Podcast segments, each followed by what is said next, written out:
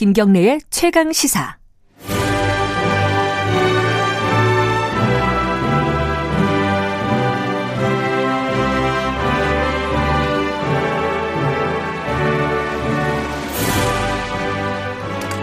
네, 전국의 가장 뜨거운 현안을 어우 죄송합니다. 제가 오늘 비염이 갑자기 심해져가지고 재채기 도 나고 이게 코로나가 아니니까 걱정하지 마시고 정치자 여러분들도 좀 양해를 좀 부탁드리겠습니다. 어 이게 어 제가 한 2년 정도 방송했는데 오늘이 제일 심하네요. 음. 어 안타깝습니다. 자, 여야 의원 두 분과 이야기를 나눠보는 시간입니다. 더불어민주당 홍익표 의원 나와 계십니다. 안녕하세요. 예, 반갑습니다. 윤영석 의원님, 안녕하세요. 네, 반갑습니다. 예, 제가 빼먹었네요. 최고의 정치입니다. 자, 최고의 정치 유튜브 라이브 열려 있고요. 실시간 방송 보실 수 있고, 샵 9730으로 문자 기다립니다. 짧은 건 50원, 긴 건 100원이고요. 스마트폰 콩 이용하셔도 좋고요. 자, 지금 뭐 저희들이 날이 날인 만큼 그 미국 대선 관련된 얘기를 거의 한 시간 가까이 했어요. 쭉 했는데 두 분들도 이제 당연히 이제 관심 있게 지켜보셨을 텐데 어떤 게 제일 좀 눈에 띄셨습니까? 이게 개표 결과나 이런 선거 진행 과정을 보면서 홍, 홍 의원님이 먼저 좀 말씀해 주시죠. 어, 하나는 미국 사회의 분열을 확인을 했고요. 분열. 예. 음. 그러니까 미국 그 이번 트럼프 대통령과 그다음에 바이든 후보의 경쟁 과정에서 어, 미국 사회가 양분돼 있고 매우 분열돼 있다라는 게 그 드러난 것 같습니다. 굉장히 이 표대결이 극심하게 에, 이루어졌고요. 그다음에 그 두 번째 제가 느낀 거는 어 이, 사실 이번 시작하기 전에 상당히 그 바이든 후보가 조금 더 어. 앞서는 걸로 나왔었죠. 앞서는 걸 예상했고 음. 쉽게 이거보다는 쉽게 이길 거로 봤습니다. 아직까지 뭐그 결정 난 건 아니지만. 예. 어, 근데 생각보다 그 숨은 샤이보스라고 할까? 그 트럼프 대통령의 지지자들이 어, 결집하면서 막판에 어, 상당 부분 어, 트럼프 대통령이 그 실제로 지금 아직 뭐 생각보다 선전하면서 어, 백인 중심으로 하는 백인을 중심으로 하는 어떤 인종적 분열 아까 말씀드렸던 그다음에 기득권에 대한 결집 이런 것들이 어 상당히 그 이번 선거에 나타난 중요한 특징이었다. 그러나 마지막 결론은 역시 미국 국민들은 어, 상식과 변화를 원, 선택한 것 같습니다. 음, 뭐 결론은 안 났지만 지금 바이든 후보가 저기 매직 넘버 몇 개 안 남았습니다. 한 여섯 어, 6점 정도 남았다. 뭐 이렇게 얘기를 하고 있는데 윤 의원님은 어떻게 보셨어요? 야당에서 보는 시각하고 좀 다르려나요? 이게 또 미국 얘기라 또 같을 수도 있고 그죠? 네, 뭐 여전히 그 미국이 뭐 참 그런 분열이 어, 심하고 또한 그 다인종 사회다 보니까 지금 백인이 60% 정도 그리고 이제 히스패닉이 한 18%, 흑인이 한 15% 이렇게 이제 어, 아시안 계통이 이제 한 6% 이렇게 어, 상당히 좀 숫자를 다 외우고 계세요. 어, 다양한 그런 다인종 네. 사회인데요. 그러다 보니까 이제 아무래도 좀 그런 갈등이나 또 분열도 많을 수밖에 없는 거고 또 네. 특히 이제 이번 선거를 보면서 이제 지난번 그 선거에서도 상당히 미국 선거제도의 취약성이 상당히 드러났었는데 네. 이번에도 지금 이게 어, 판가름이 이제 언제 날지 지금 모르는 그런 상황이거든요. 그래서 상당히 미국, 어, 이 선거제도가 앞으로 이제, 어, 상당히 좀 이렇게 그 변화를 모셔갈 수밖에 없지 않겠느냐 하는 그런 생각이 들고요. 그 다음에, 어, 지금 그, 어, 최종 이제 결론이 어떻게 나올지 모르지만은 어떤 경우에도 지금 어쩜 그 미국 내부의 어떤 내전에 버금갈 만큼의 그런 어떤 갈등 상황이 촉발될 음. 수도 있다. 이런 전망도 네. 나오지 않습니까? 네. 그래서 어 미국은 특히 이제 우리나라와 상당히 이제 그 연관이 많은 그런 한미 동맹을 맺고 있는 그런 나라이기 때문에 앞으로 이런 부분이 좀 주시를 해야 되는 상황이고요. 어, 미국의 이제 대외 정책이 어떻게 변화, 변화할지도 앞으로 상당히 좀 주시를 해야 될 그런 상황 같습니다. 아까 뭐 저기 샤이보스도 말씀해 주셨는데 꽤 많더라 생각보다 음. 조사했던 것보다 그런 측면에서 보면 야당에서는 아 우리도 많은 거 아니야 이렇게 생각하시는 거 아니에요 혹시 지난번 선거에서 이제 트럼프가 이긴 게 그 미국의 소위 이제 미시간 뭐 위스콘신 네. 쪽에 어, 러스트 벨트라고 하는 것 그곳에서 이제 어, 트럼프가 역전을 함으로써 승리를 했는데 이번엔 좀 또 반대의 그런 상황이 나올 수도 있겠어요 보니까 음. 그래서 이런 부분이 이제 상당히 좀 미국 정치가 변동성이 크구나 음. 그런 느낌을 가집니다.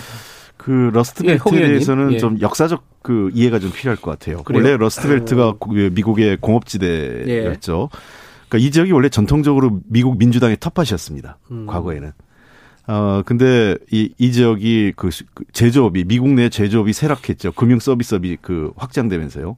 이 발단을 좀 거슬러 올라가면 어, 이 클린턴 정부의 책임이 좀 있어요. 음. 그러니까 미국의 그 백인 노동자들이 특히 그런 인식을 갖고 있는 게 어, 특히 나프타를 포업을 중심으로 한 FTA 정책, 그러니까 자유무역 확대 정책이 미국의 제조업을 붕괴시켰다 이런 인식을 갖게 됩니다. 음. 그래서 지난번 러스트벨트가 그 후로 어, 또 하나는 그 미국의 민주당이 클린턴 시절에 그 클린턴 대통령 시절에 어, 우경화하면서 전통적 지지층인 노동조합하고 상당 부분 결별합니다. 음. 그러니까 그런 배경들이 러스트벨트를 어, 미, 미국 민주당이 도리어 공화당 텃밭을 만드는 어, 역할을 했었는데 어, 이번에도 그 여전히 미국 민주당의 그 그, 저에 대해서는 러스트벨트가 생각보다 다른 지역에 비해서 공화당, 어, 트럼프 표가 많이 나오고 있는 것은 아직까지 러스트벨트에 대해서는, 어, 미국, 민주당으로 마음이 돌아왔, 완전히 돌아왔은 건 아니고 어, 워낙 그 음, 클린턴 박빙이죠 지금. 예, 예. 트럼프 정부가 제대로 못했고 트럼프 정부에서도 별 변화가 없다 보니까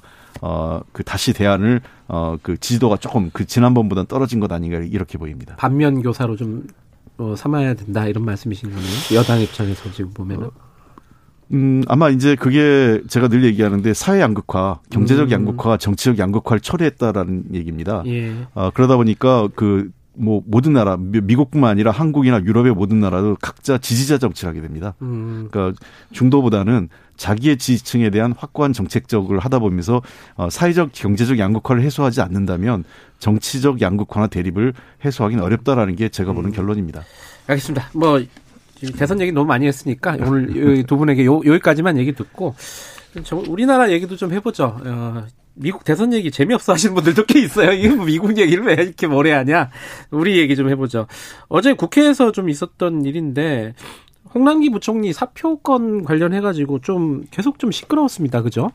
이게, 어, 굉장히 이례적인 일이기도 했고요. 그 장관급 부총리가 더군다나 그 국회에서 공개적으로 사의 표명을 먼저 언론이나 이런 데서 공개되기 혹은 뭐 청와대나 이런 데서 발표하기 전에 어, 자기가 스스로 자발적으로 공개를 한 되게 뭐 보기 드문 일이었는데 이게 뭔가 어당 아, 당이 아니죠. 청, 정청? 뭐, 당정청, 뭐, 다 묶어서 얘기할 수 있겠는데, 거기서 좀 불협화음 같은 게 있는 게 아니냐. 어, 정책적으로도 그렇고요. 어떻게 생각하십니까? 이거 홍 의원님이 먼저 말씀해 주시고, 그 다음에 윤 의원님 말씀 드려야 될 것 같아요. 어, 어쨌든 뭐 이유야를 막론하고 네. 그 고위공직자가 인사 문제에 대해서 어, 스스로 그런 식으로 밝히는 것은 적절치 않다고 생각합니다. 그건 뭐 그다음에 두 번째는 지금 정책을 둘러싼 혼선 문제인데요. 어, 좀 아쉬워, 아쉬워요. 정책 결정 과정에서 고위당 정청을 하게 되는데, 네. 어, 당연히 저는 이견이 있다는 게 문제가 아니라 이견을 해소하고 조정하는 과정이 매끄럽지 않다는 걸 말씀드리고 음. 싶어요. 어, 당연히 그 기재부 입장, 정부 입장이 다를 수 있고 당의 입장이 다를 수 있고 네. 그렇게 하는데 그 과정에서 그러면 뭔가 조정 역할을 해야 되는 청와대 정, 김상조 정책실장의 역할이 저는 좀 아쉽다고 생각을 합니다. 어. 지금 여러 가지 일이 이런 일이 반복되는데 어, 개인적으로는 김상조 정책실장의 모습이 안 보여요. 음. 그러니까 저는 홍남기 이 경제부총리가 이런 과정에 대한 문제보다도 어 청와대가 우리나라는 대통령제이기 때문에 뭐 그렇다고 장관의 권한보다 그 청와대 비서관들 수석들의 힘이 더 센 게 과거 권위주의 정권 시절이기 때문에 그게 바람직하다는 게 아니라 그러한 이 당정 간의 이 정, 정책적 이견이 있는 과정을 매끄럽게 조정하는 게 청와대 정책실의 임무거든요. 네. 그런 측면에서 저는 거꾸로 이런 과정에서 문, 그 책임은 어, 청와대 정책실 어, 그, 김상주 실장의 책임이 더 크다 이렇게 생각합니다. 어, 예. 사실 뭐 그동안에 예. 그, 어, 홍, 홍남기 경제부총리와 이제, 어, 그 문재인 정부의 그런, 어, 기본적인 어떤 경제정책 간에 좀 갈등 관계가 있었죠. 사실상 이제 왜냐하면은 홍남기 부총리는 이제 직업 공무원 출신이고 어떤 기재부 관료들의 그런 그 부분을 아무래도 이제 대변할 수밖에 없고 또한 이제 방금 말씀하신 이제 김상조 어 정책실장 같은 예. 경우에는 이제 어, 문재인 대통령의 그런 정치적인 그런 어떤 어, 경제 정책을 이제 대변할 수밖에 없는 그런 상황인데 기본적으로 갈등 관계가 이제 있었고요. 어, 그게 표출된 게 이제 재정 준칙을 둘러싸고 이제 홍남, 홍남기 부총리 같은 경우는 재정 준칙이 필요하다. 아, 이런 부분에서는 민주당 내에서 좀 이견이 있었고 또 이재명 지사 같은 경우에는 완전히 뭐 반발하면서 기재부에 나라냐 이런 네. 이제 얘기도 했지 않습니까? 그래서 기본적으로 저는 이제 긴장과 갈등 관계에 있었다고 봅니다. 그런 지급 공무원의 어떤 시각과 네. 정치적인 시각이 그런 그런 상황인데 작년 연말에도 이제 그 당시에 홍남기 부총리가 어 당시엔 제1야당인 자유한국당에 검찰에 고발 고발을 당했죠. 왜냐하면은 네. 어, 당시에 제1야당을 무시하고 1 플러스 4라고 하는 그런 협의체를 통해서 예산안을 통과시켰어요. 그래서 그런 과정에서 이제 고발을 당, 직권 남용으로 고발을 당했는데, 어, 상당히 저는 이제 앞으로 이 홍남기 부총리가 이 정부가 끝난 뒤에 그런 법적 정치적인 책임을 상당히 어 고민하고 있지 않을까 하는 그런 생각이 들어요. 최근에 그런 어 행태를 보면 그래서 본인이 진심으로 그만두고 싶어 하는 겁니다, 지금. 저도 이제 기재위에 있었지만은 어, 본인이 진심으로 그만두고 싶어 하는 것 같아요. 그런데 이제 이걸, 어, 그동안에 상당히 충직하게, 충직하게 문재인 정부를 이제, 어, 대변해온 그런, 어, 부총리이기 때문에 문재인 정부에서는 이제 이만한 부총리가 없는 거죠. 그러니까 계속 이제 시키고 싶어 하는 것이고. 그런데 이제 본인이 지금 정말 그만두고 싶어 하기 때문에 아마 연말 음. 연초에 이제 예산안 통과 이후에는 좀 뭔가 어, 교체 가능성도 있지 않을까 이렇게 전망을 일단 해봅니다. 그래서 이게 문제를 예. 너무 확장시키고 있는데요. 예, 예. 어, 저는 이제 정책 결정 과정과 관련된 문제를 얘기하는 겁니다. 저는 늘 얘기하는 건데 부처 간의 이견도 있을 수 있어요. 예. 부처 간의 이견이 당연히 있어야죠. 예를 들면 남북 관계를 보는 시각에 있어서도 외교부와 통일부의 생각이 다 당연히 다를 수 있고요. 그렇죠. 그다음에 예. 예, 경제 운영 정책에 있어서 산업부 입장과 기재부 입장이 다를 수 있다 저는 생각을 합니다. 아, 이러한 정책들이 다를 때 그 결국은 정부의 능력 그다음에 여 그 정부 여당의 어 역량이라는 것은 그러한 정책적 이견을 어떻게 매끄럽게 조율하느냐 하는 거고요. 그다음에 국민들에게 어떤 상품을 내놓을 때 정책을 내, 정책이나 어떤 법안을 제출할 때 어, 충분한 논의를 거쳐서 어, 정책을 제출하는 게 좀 바람직합니다. 근데 최근에 좀 아쉬운 거는요. 어, 그 제가 한 우리 그 당에서 영, 민주연구원에서 어, 여론조사를 한번 해봤더니 이런 게 나와요. 우리 여, 정부 여당에 대해서 정책 방향이나 기조에 대해서는 상당히 공감하는데 예. 수행에 대해서 수행에 대한 평가가 그렇게 아. 좋지가, 좋지가 않습니다. 예. 그럼 저는 어, 그 가장 큰 요인이 결정 과정이 매끄럽지 않은 거하고요. 두 번째는 어, 결정, 그, 뭔가를 내놓고 나서 그 여론의 반발이 있거나 야당이 반발하거나 여론의 반발이 있으면 계속 이걸 뭔가 이렇게 조금 조금씩 수정하는 듯한 음. 그런 인상을 주는 게 정책의 신뢰를 떨어뜨린다고 봅니다. 그리고 하나는 아마추어 같이 보이고요. 네. 어, 이번 그, 저, 이 대주주 요건, 주식의 그 주식과 관련된 대주주 요건, 그 다음에 어, 재산세 그 1주택 재산세 인하와 관련된 여러 가지 요인들이 어, 정책 결정이 상당히 논의가 오래되면서 지연됐다는 측면하고 음. 그걸 자꾸 얘기했다가 조금 더 후퇴하고 조금 바꾸고 여론에 따라 이렇게 바꾸고 하는 모습들이 그렇게 썩 좋아 보이진 않았다 생각을 하고요. 이런 과정들을 정책 결정 과정을 조금 더 어, 투명하고 어, 그 발빠르게 음. 그 조율하는 게 어, 정부 여당의 그 역량이 아닐까 이런 생각을 합니다. 윤 의원님 혹시 지금 이제 당정청에서 이제 정책 그 결정 과정 그리고 수행 과정에서 좀 문제가 있다라는 그러니까 어 마찰이 좀 있었고 그것들이 밖으로 표출이 된 거잖아요. 당정청이 있어요. 근데 아까 이제 홍 의원님께서는 정책실장 김상조 경책실장의 얼굴이 보이지 않는다, 모습이 네. 보이지 않는다. 그 역할에 대한 어떤 문제 제기를 좀 해주신 부분이 있는데 윤 의원님이 보시기에는 당정청 중에 어디가 문제라고 보세요?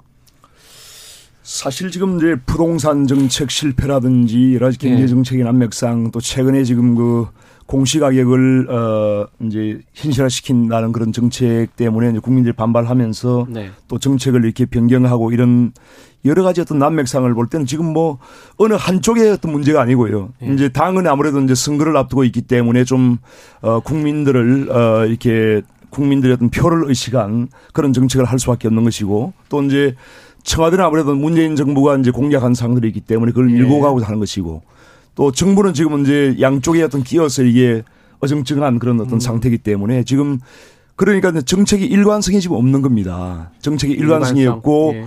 어 지금 대주주 요건만 하, 대주주에 관한 그 10억 어 이하로 인하기 어 3억 원을 인하기로 한 그 정책만 하더라도 2018년도에 그렇게 정했으면은 밀고 가든지 차라리 처음부터 저희는 물론 잘, 잘못됐다고 생각을 하지만은 네. 그 이런 원칙이 자꾸 흔들리는 것이 이제 결국은 당정청 모두의 어떤 정체적인 어떤 문제가 아닌가 저는 그 지적을 하는 겁니다. 네. 그 정책의 일관성 말씀하셨는데 뭐 저는 한 반은 맞고 반은 맞지 않다 이렇게 생각을 예. 해요. 왜 그러냐면 정책의 일관성이 정책의 그 실효성을 그 앞선다 이렇게 생각하지는 음. 않습니다. 두 개의 밸런스가 유지돼야 되겠죠. 음. 예를 들면 어떤 정책이 정해졌는데 그 정책이 이 추진하는 과정에서 그 여러 가지 상황이 바뀌었잖아요. 예를 네. 들면 어, 우리가 전혀 예상하지 못한 코로나19 상황에 따른 경기 음. 침체 또 부동산 폭등 등 여러 가지 요인이 새로운 요인이 발생을 해요. 그러면은 기존의 정책을 무조건 일관성 있게 끌고 가는 게 아니라 그런 변화된 음. 국내적 상황이나 경제적 그 경제 사회적 변화에 따라서 정책을 좀 더 바꾸는 건 전 나쁘지 않다고 음. 생각합니다. 그래서 네. 어, 일관성은 유지하지만 상황에 따라서 정책을 변화시켜야 된다. 이게 하나고요. 네. 두 번째 당 아까 이제 그 사회자께서 말씀하신 누구 책임이 크냐 음. 다 공동의 책임이죠. 누구 하나가 뭐 잘못했다 이렇게 네. 얘기할 수는 없는데 아까 저게 각자의 역할을 해야 되는 겁니다.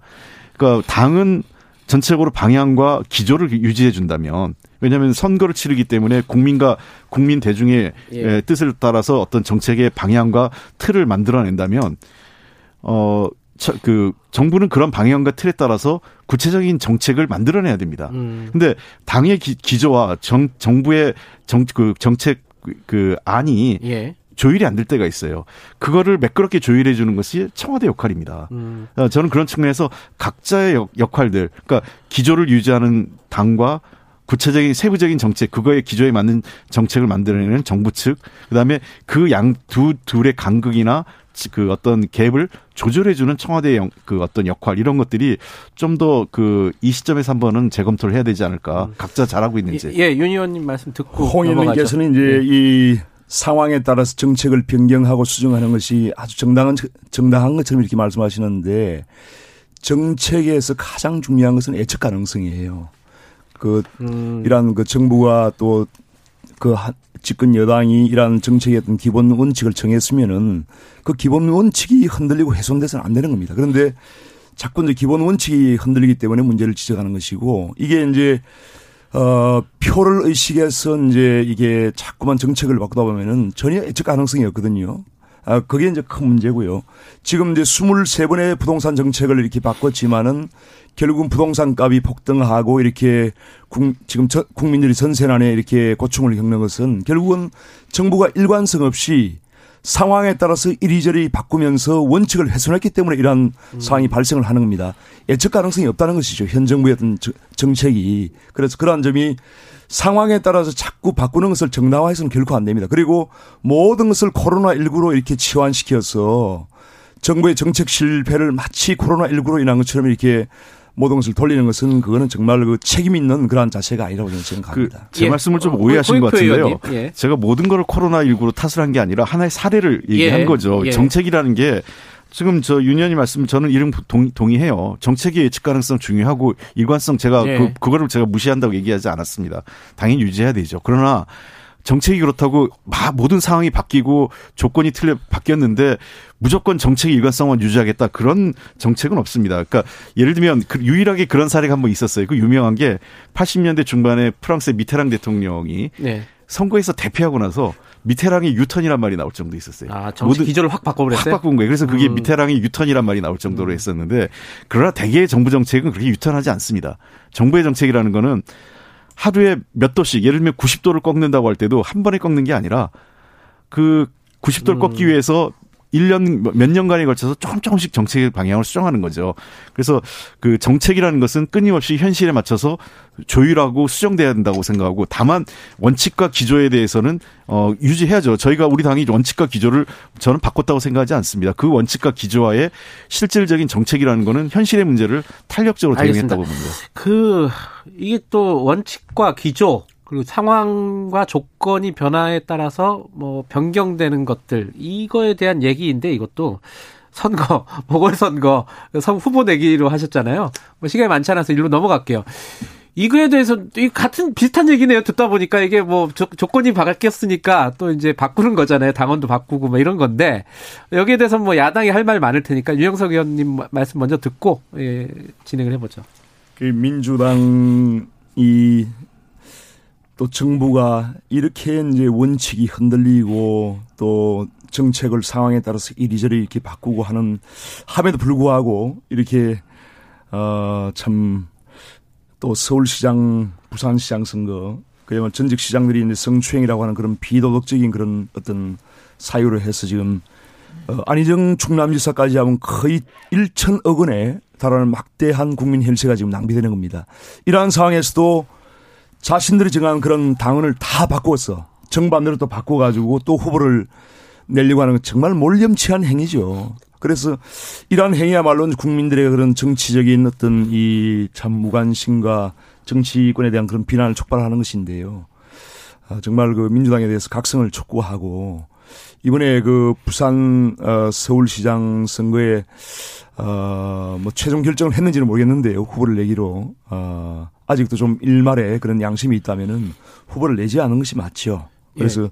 뭐 저희는 어, 어떤 경우에도 하여튼 서울시장, 부산시장 선거만은 어, 반드시 이기겠다는 그런 어, 지금 각오를 가지고 있고. 아, 예. 그, 그, 그렇기 어, 때문에 이기겠다. 네. 결국은. 네, 네. 근데 홍익표 의원님 지금 최종적으로 결정은 된 거예요? 어떻게? 네, 결정이 됐습니다. 된 거예요? 예. 후보 내겠다. 어, 어, 그 지난 주말에 어, 전당원 투표를 했고요. 네. 권리당원 투표죠. 그래서 어, 찬성이 높게 나왔기 때문에 그, 그 결정에 따라서 어, 절차를 다 밟았습니다. 네. 당무위원회하고 중앙위원회. 그러니까 우리 당에서 현재 전당대회가 열리지 않는 속에서 유일한 법적 그, 그 음. 절차의 완성은 중앙위원회를 통해서 이루어지는데 중앙위원회 표결을 통해서 후보를 내는 것으로 어 그 당원 당규를 개정했고요. 알겠습니다. 예. 그래서 짧게 들어보죠. 당, 당원 투표 요건이 예?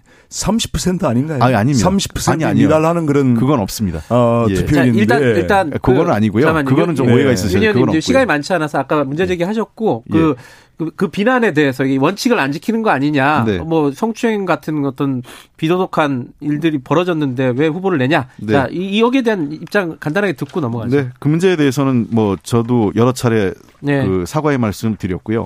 어, 당은 그 가장 중요한 것은 어 정당으로서의 책임이 두 가지가 있다고 봅니다. 하나는 윤리적 책임이 있고 공당으로서 공익적 책임이 있다고 생각을 합니다. 네. 그러니까 윤리적 책임에 있어서는 어 이번 후보자 그러니까 보궐선거의 사 원인을 제공했다는 측면에서 매우 송구스럽게 생각하고요. 다만 어 공당의 공적 책임이라고 할 때에는 그렇다고 서울의 비, 서울과 부산이라는 우리나라 제1의 도시, 제2의 도시의 비전과 미래를 어, 책임질 수 있는 세력에게 맡겨야 된다 이렇게 생각을 합니다. 음. 도리어 그것이 개인 그 윤리적 책임으로 인해서 더 큰 그 서울과 부산의 미래에 더 큰 불행한 선택을 할 수밖에 없게 만드는 거는 예. 저희는 그걸 그렇게 동의 그할 수 없다라는 짧게 짧게 하죠. 뭐 윤영석 의원 이게 제가 예. 이제 오늘도 계속 이제 어 민주당의 그런 어떤 행태에 대해서 비판을 하는 것이 상황에 따라서 너무 왔다 갔다 하는 거예요, 지금. 그래서, 그래서 이제 민주당이 내로남불 정당이다 이런 말까지 이제 지금 듣고 있는 상황인데 2015년도에는 이러한 상황을 예측 못 했습니까? 그건 아니잖아요. 2015년도에 문재인 당시 민주당 대표가 이런 어 재보궐 선거에 책임 있는 정당은 후보를 내지 않겠다고 당원에 못 박은 못 박았을 때는 그때도 이러한 상황을 예측을 했을 거 아닙니까? 그런데 그 당시에는 그것이 옳고 또 지금 상황이 바뀌어서 민주당의 그것이 불리하니까 또 바꾼다. 그러니까 이게 민주당의 어떤 원칙이 뭔지 도저히 이걸 이해를 할 수 없는 겁니다. 예. 우리 당의 원칙은 그 대한민국의 미래 그다음에 우리 서울과 부산 이번 선거에도 하여간 우리 국민들의 비전과 미래를 책임진다는 게 우리의 입장이고요. 네. 그게 어느 게 올바른 가장 그 시기에 올바른 선택인지를 저희가 판단하는 겁니다. 그리고 어그 당의 핵심은 당의 당원의 의견을 묻고 그 당원의 의견에 따르는 게 우선이라고 저는 생각합니다. 이번에 민주당 그 투표에서도 이제 30%의 지금 투표율이 미달되지 않습니까? 저는 민주당원들도 그 양심이 있기 때문에 아마 투표에 참여하지 않았지 않느냐 하는 그런 생각이 아니, 그렇진 않습니다. 그거는 저 그 저 다른 당이 아니라 우리 그 당이 80만이 넘는 당원이에요. 지난번 총선에서 이제 민주당이 비례정당 후보를 낼 때는 70% 넘었거든요. 그 당시에. 그래 이게 아니 아니요 그렇지 않습니다. 아, 그 당시에는 너 아, 그때도. 그 비례정당을 만들 거냐에 대해서 20, 20몇 프로밖에 안 나왔어요. 그 후보를 낼 것인지 한번 보십시오. 그래서 이제 후보를 낼 것인지. 그러니까 후, 이 민주당원들도 그 양심 있는 이상 이랑을 그 용인할 수가 없는 것이죠. 어, 한번 찾아보세요. 예. 예, 그, 그, 그 부분은 나중에 어, 음. 확인하셔가지고 네. 어, 알려주실. 그러니까 제가 그냥 네. 얘기할게요. 그 그 3월에 비례연합정당 참여 여부 묻는 전당원 투표가 30.6% 나왔어요. 네. 그다음에 민주당과 시민당 그 합당 찬반 물은 전당원 투표는 22% 나온 거고요. 그렇기 네. 때문에 우리 당이 이그 전당원 투표는 어떤 의결을 하는 그 결정 사항을 하는 게 아니라 당원의 뜻을 묻고 그것을 참고로 아까 지금 말씀드렸잖아요. 최종적인 법적 기구는 중앙위원회라고요. 예. 그래서 중앙위원회에서 결정하는데 그 참고를 하는 당원의 뜻을 물은, 물은 겁니다.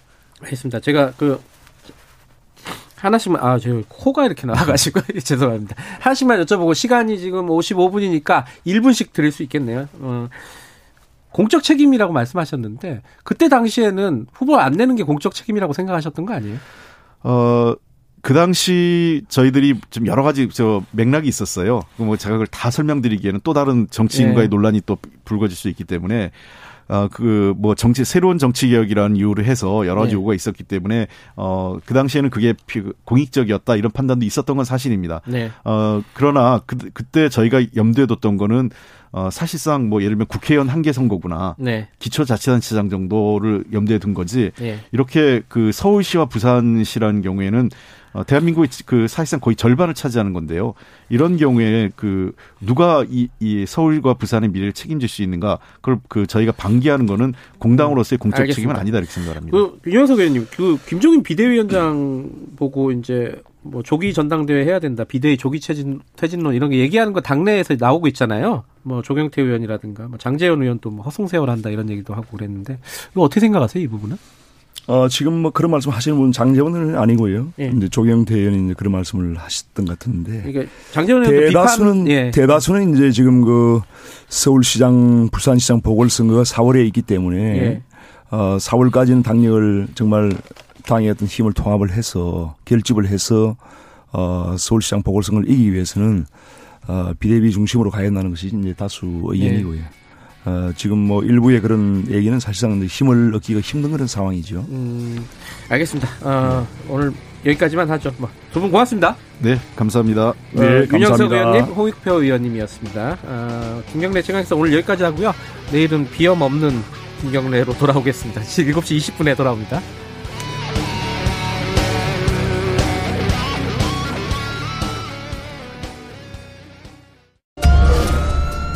불이 나, 한 다세대 주택에서 불이 나, 30... 시간당 80mm에 가까운